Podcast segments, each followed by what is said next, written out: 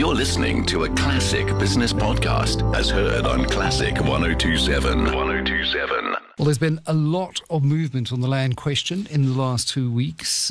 Some might cynically say, is it posturing? Is it pandering? But if you look into it, there's certainly a lot of substance. Last week, the Department of Agriculture, Land Reform and Rural Development announced that members of the public are going to be able to apply to lease 700,000 hectares of underutilised or vacant state land in 7 of the country's provinces. And we had a new expropriation bill published on Friday that's made clear the circumstances under which property can be expropriated, and where appropriate, that compensation for that expropriation can be zero. It's the newly gazetted expropriation bill, and I've got Bulelwa Mabasa, Director at Werksmans Attorneys, a member of the President's Advisory Panel on Land, on the line, and Richard Spoor, human rights lawyer with vast experience in dealing with land claims. Evening to you both. Bulelwa, this issue of expropriation without compensation, as we know, is highly politicised. It's been pushed by the ANC and the EFF. At the same time, the security of property rights has been of major concern to investors, particularly since the ANC resolution to amend the Constitution back in December of 2017. What are the scenarios now in which land can be expropriated without compensation in this current bill?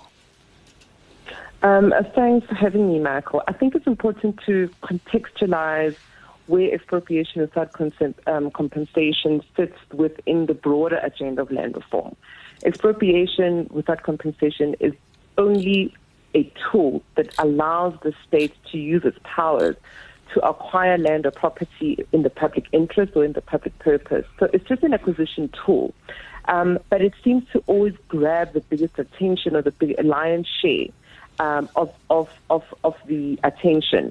Moving away from that, these circumstances include where land can be expropriated without compensation, include underutilized or underused land, overly or highly indebted, hopelessly indebted land, and so forth. I think the big question that we should be asking here is whether or not the expropriation bill can be pushed forward now, whilst at the same time Parliament is grappling with the wording of the amendment of Section 25. You'll recall that Parliament is currently at a point where public hearings have to take place later on this month, where there has been a draft wording on Section 25 that basically makes it explicit that land can be expropriated specifically for land reform purposes. And on the other hand,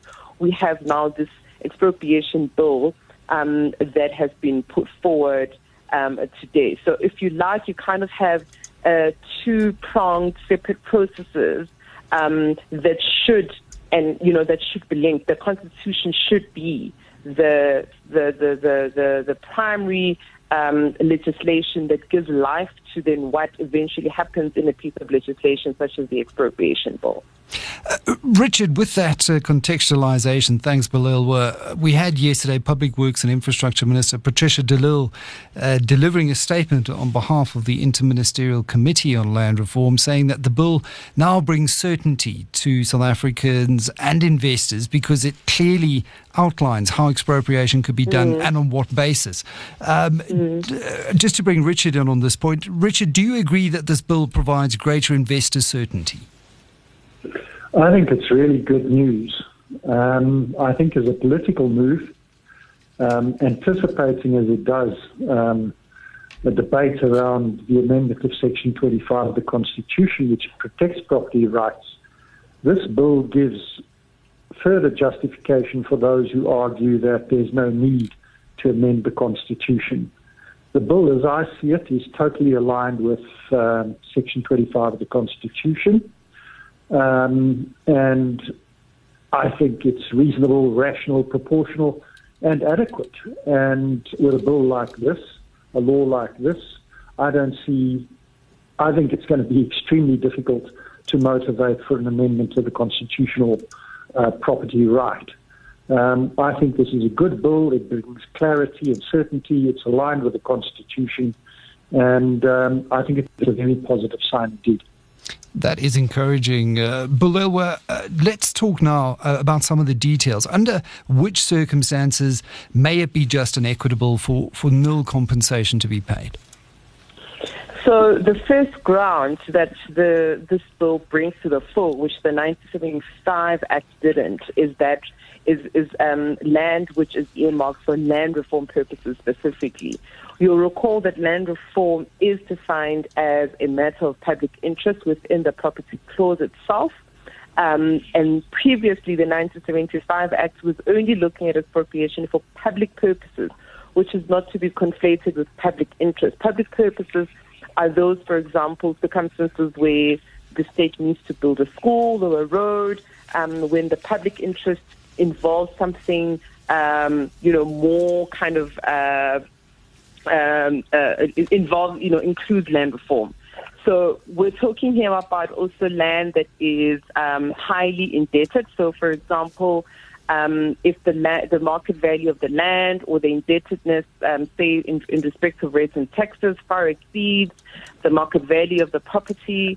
We're talking here land that is underutilized or where the owner has abandoned the land. We're talking about vacant land that is not... So the magic words here are underutilization and not used. Those are the underlying circumstances within which for land that is to be expropriated without compensation. So where land has been shown to be used, where there's productive land, that land would not be subject to expropriation without compensation.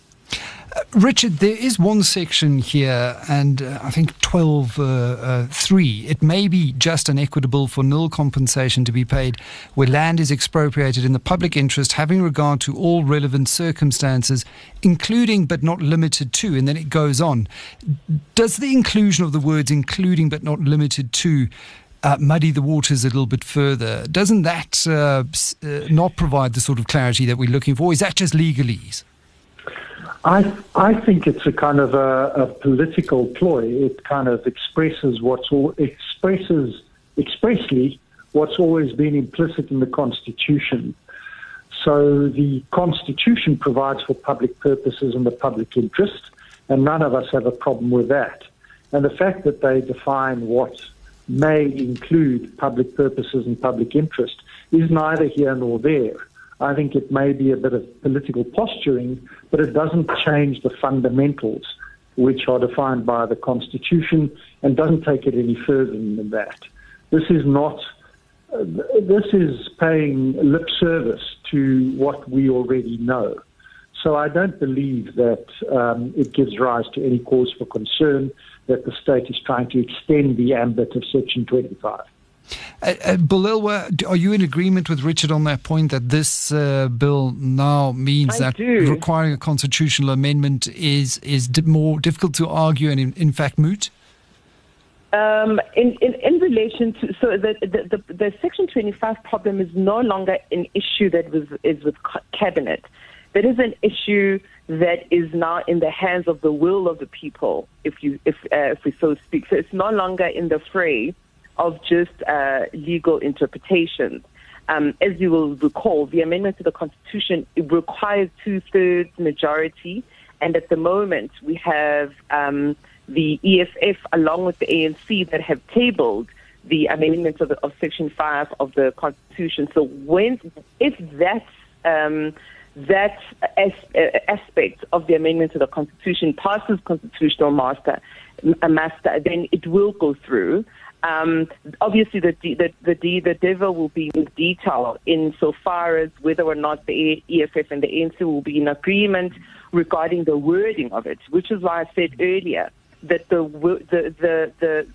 proposed wording of Section 25 is innocuous, because if you looked at what has been put forward, it simply allows the state to expropriate without compensation for land reform purposes.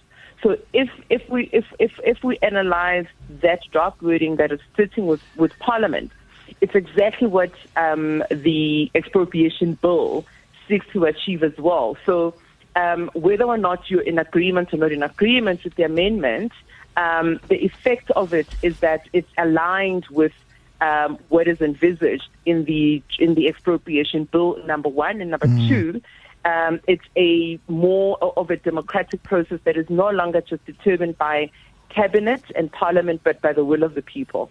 And I think it does, and back to Richard's point, sterilise those who are making the argument in favour of amending the Constitution in Section 25. Bulelwa Mabasa, Director at Werksmans Attorneys, and Richard Spoor, human rights lawyer, with their views on the current expropriation bill, which does give, at long last, some clarity to investors on the expropriation of land, the much politicised issue of expropriation without compensation. Anne Williams has your news after this.